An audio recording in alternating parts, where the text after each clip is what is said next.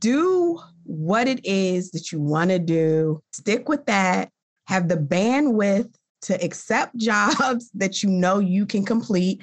And that's it. Real simple. It's very, very simple. Do stay focused, stay in your lane of what you're crafted to do so that you're not doing so many things that you're not a master of any of it.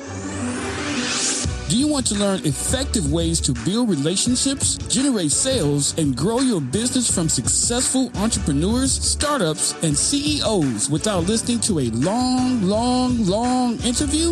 If so, you've come to the right place.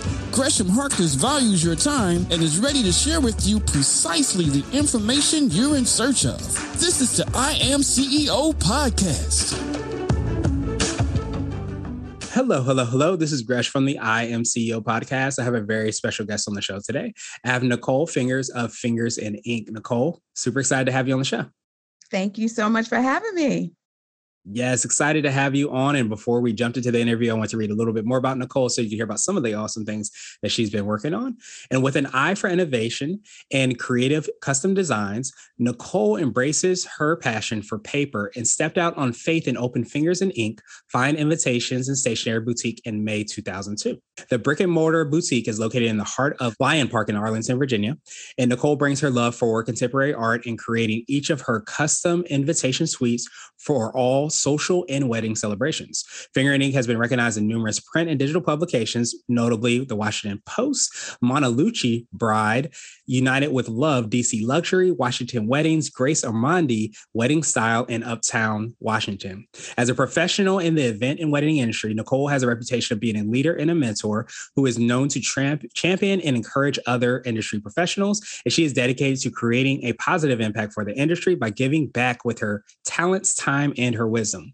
The native Washingtonian was educated in Prince George's County Public Schools. She attended the Ohio State University, graduated in 1996, May 1996, and receiving a bachelor's degree in electrical engineering with a minor in mathematics. And she definitely knows the answer to my joke that I always say, the the the square root of pi. Um, she could definitely give us that answer, but of course we're not here for that. Nicole, are you ready to speak to the IMCO community? Yes, yes. I, I can't even believe that was me that you were talking about. I'm like, Yes, when you're doing awesome things, you're like, where's the time go? Because you, are doing so many moving and shaking moves and, and awesome things. So it's great to have you uh, hear a little bit more about how you got started and everything. Yeah, thank you so much again for uh, for having me. But I can't. The time has gone by so fast. In 20 years, I'll be actually celebrating 20 years in May of 2022. So it's like, wow, all of that has been accomplished. So, and I have so much more I want to do. So I can't wait to hear in another 20 years what that bio is going to sound like. Yeah. And I, am I'm, I'm, I'm eager, eagerly excited for that episode as well, too, of what we're going to say in the next 20 years and what that's going to look like. So um, I guess to kick everything off, let's rewind the clock a little bit to, to how you got started, what I like to call your CEO story. We'll let you start out with all the awesome work you've been able to do. How I got started, how I actually got started is extremely funny. I, because I'm an engineer by trade, I kind of stumbled upon it. I've always loved paper, but I was always asked to do people's invitations, announcements, and things like that, and realized this was my niche. This truly was something that I, I really loved and had a passion for. And I spoke with someone who actually mentored me. She was a stationer in Chicago. And she said that if you do what you love, the money would come and she never lied with that. So I, it was rough to believe that story, but um, it it was true. It was so true in in just doing what you loved and finding that niche and do it well. Don't venture off and try to do five different things. Do what it is that you love, and definitely the money will come. Yeah, that that makes so much sense, and and you know you hear so many times about you know people that are truly excellent at their craft and what it is that they do. Those are people that often do pick a lane, um, and and they really own that lane. They really know it. They they stay in it. They they get that excellence after years and years and years of, as they say, beating at their craft and being really great at what they do. So, kind of sounds like you've had that similar experience. Yes, definitely. Definitely. And a lot of it is self-taught. I mean, if I had known that I was going to be a business owner, I would have went to college for entrepreneurship. I totally would have opposed to engineering, but it allows me to use that skill set that I did learn in college, a lot of math, which I still use in not only just, you know, balancing my books, but also measurements of paper and it, it, does come in handy, but I still wish I had the foresight to at least take in some business classes. And I always encourage um, young people that I mentor to when they are going to college, you may not know the path. I know you might be laser focused on being whatever that is, but take some business classes just in case you get that entrepreneurial bug and you want to actually own your own business. And they don't see the foresight, but there's been two of them that have been, thank you so much for saying that because these have come in handy because I do want to own my business, own business, and do what I went to school for. So it does come in handy. I don't think that that's oftentimes um, encouraged or even uh, brought up in conversation when we talk to young people now.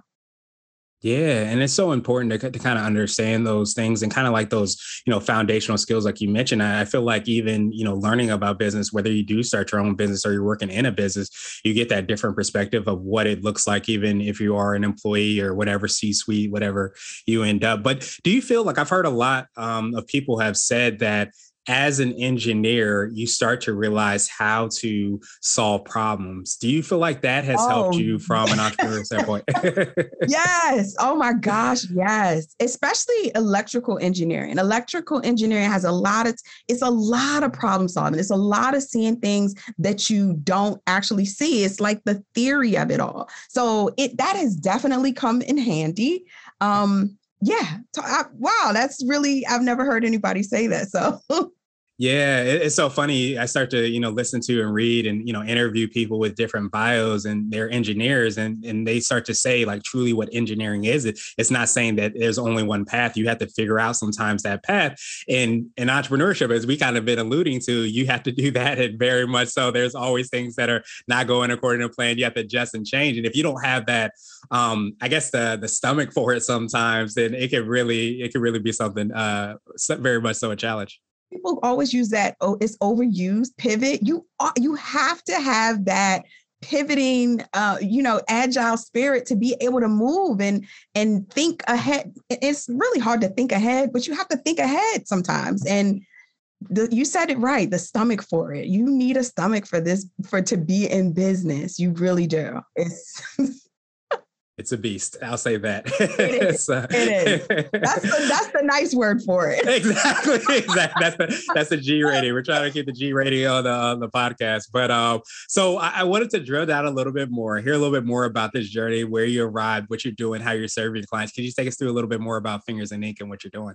Fingers and Ink. Well, again, I'm a stationary boutique located in Arlington. So um, I the real the weird thing about it now that we've gone through the COVID process is that I'm servicing more people outside of the DMV which is fantastic. Um, and I'm actually being able to tap into people via Zoom and have my presentations and consultations with them virtually, which I'm I'm like, why was why didn't I do this before?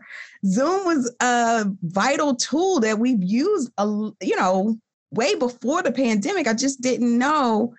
And you know, again, pivoting, having to make that transition through my business, man, it's it's just work. So I am looking forward to in the future to broadening my clientele outside of even the United States. So I really want to go international um, within the next few years to i've done a few but i really honestly that's going to be my target is to to make custom invitations my brand to be more international opposed to just domestic yeah, that, that makes so much sense. And I, I, think, you know, using the, the word pivot, as much as we, you know, wish we kind of sometimes had the foresight, it's like we should have been doing that years before.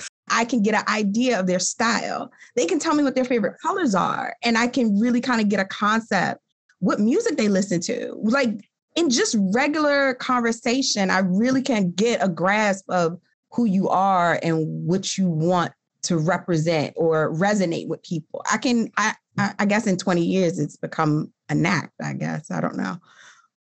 Yeah, it's so funny you say that because I was I was gonna ask you for your secret sauce, the thing you feel kind of sets you apart and makes you unique. I was actually gonna ask that because I almost feel like once you start to to know your craft and be really great at it, I feel like you're able to serve on such a higher level because you don't have to worry about how am, am I going to execute this or that because you've been able to do that. You've been able to kind of make that excellent. It allows you, I think, to be a lot more um, kind of service oriented, listening and, and really helping to serve. Do you feel like that is, yes, is part of your secret I sauce? Yes, I totally do. I think, and I often say, look, I'm going to ask you some questions. They may be silly, but then after I, te- I, I explain why I'm asking the questions, they're like, oh, I didn't even think of it like that. And I'm like, okay, I'm, you know, and then then they get it, and then I'm able to really create a very great picture or inspirations of invitations for them. And they we never have to keep playing this cat and mouse game of no, that's not really it. I've given you options, and guess what? You're gonna pick out of one of those three are gonna be dead on. Awesome, awesome, awesome. Well, I wanted to switch gears a little bit and I wanted to ask you for what I call a CEO hack. So, this could be like an app, a book, or a habit that you have, but what's something that makes you more effective and efficient? Oh, wow. Honeybook is an app that I use to help me gather um, information, uh, create um, invoices, and just intro letters. Oh gosh, it's so helpful. It, it really helps me to gather the the information from the client. It's on my website, and that is like the inquiry stage. So they can act. They can let me know it's a wedding, it's a party, it's it's something for uh, business they can let me know. So when I am opening up to them and having my initial um, introduction to them, I know exactly what they want. So that is the biggest thing. Ah, I love it. yeah, I, I, haven't used HoneyBook. I, I just heard a little bit about it. I know. I think a lot of. I think it might have started in the wedding, wedding or professionals. It's one of the reasons it was created, if I'm right.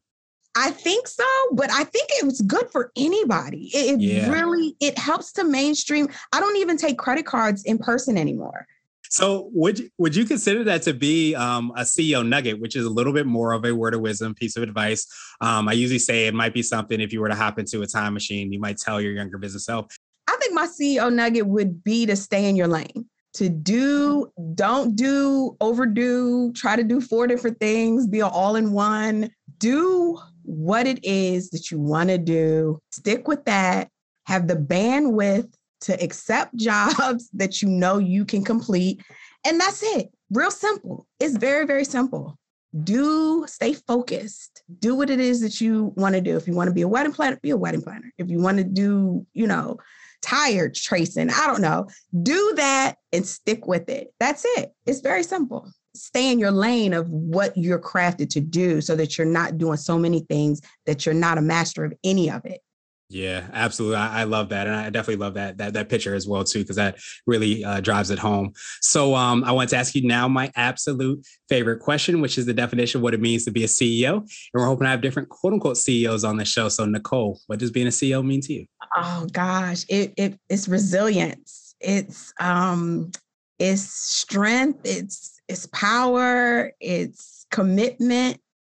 Dang, I can't even in a nutshell give you one word, but those are solid words when I think of a CEO. I, I think of, and I when I look at someone who's a CEO, I'm like, they've been through it. They're resilient. so th- that's that's that's me. I think for me in a nutshell.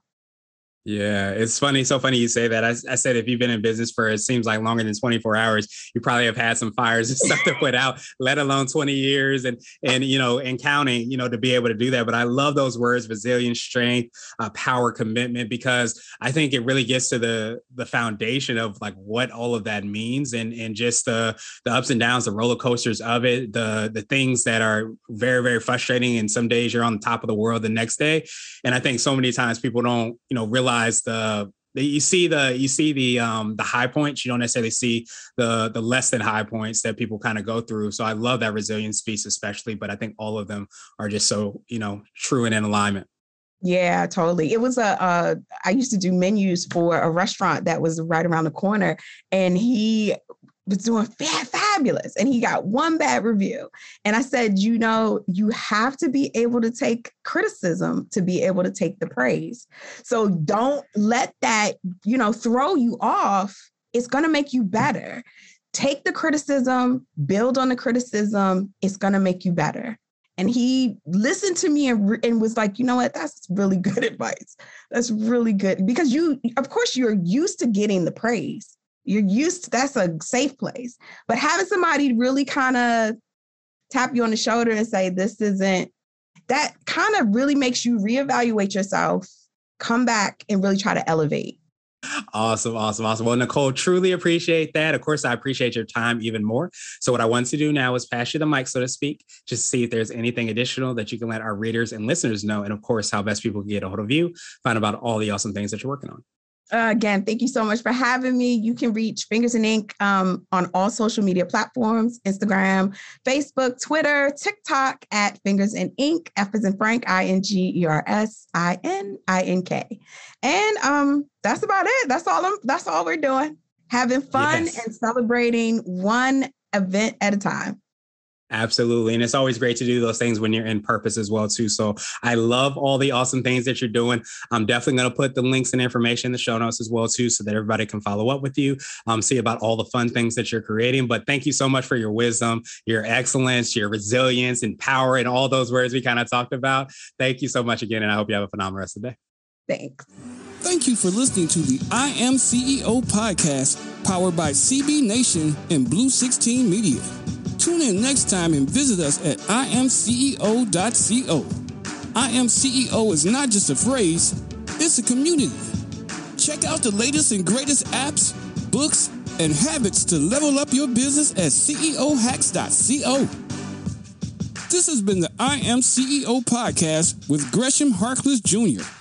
Thank you for listening.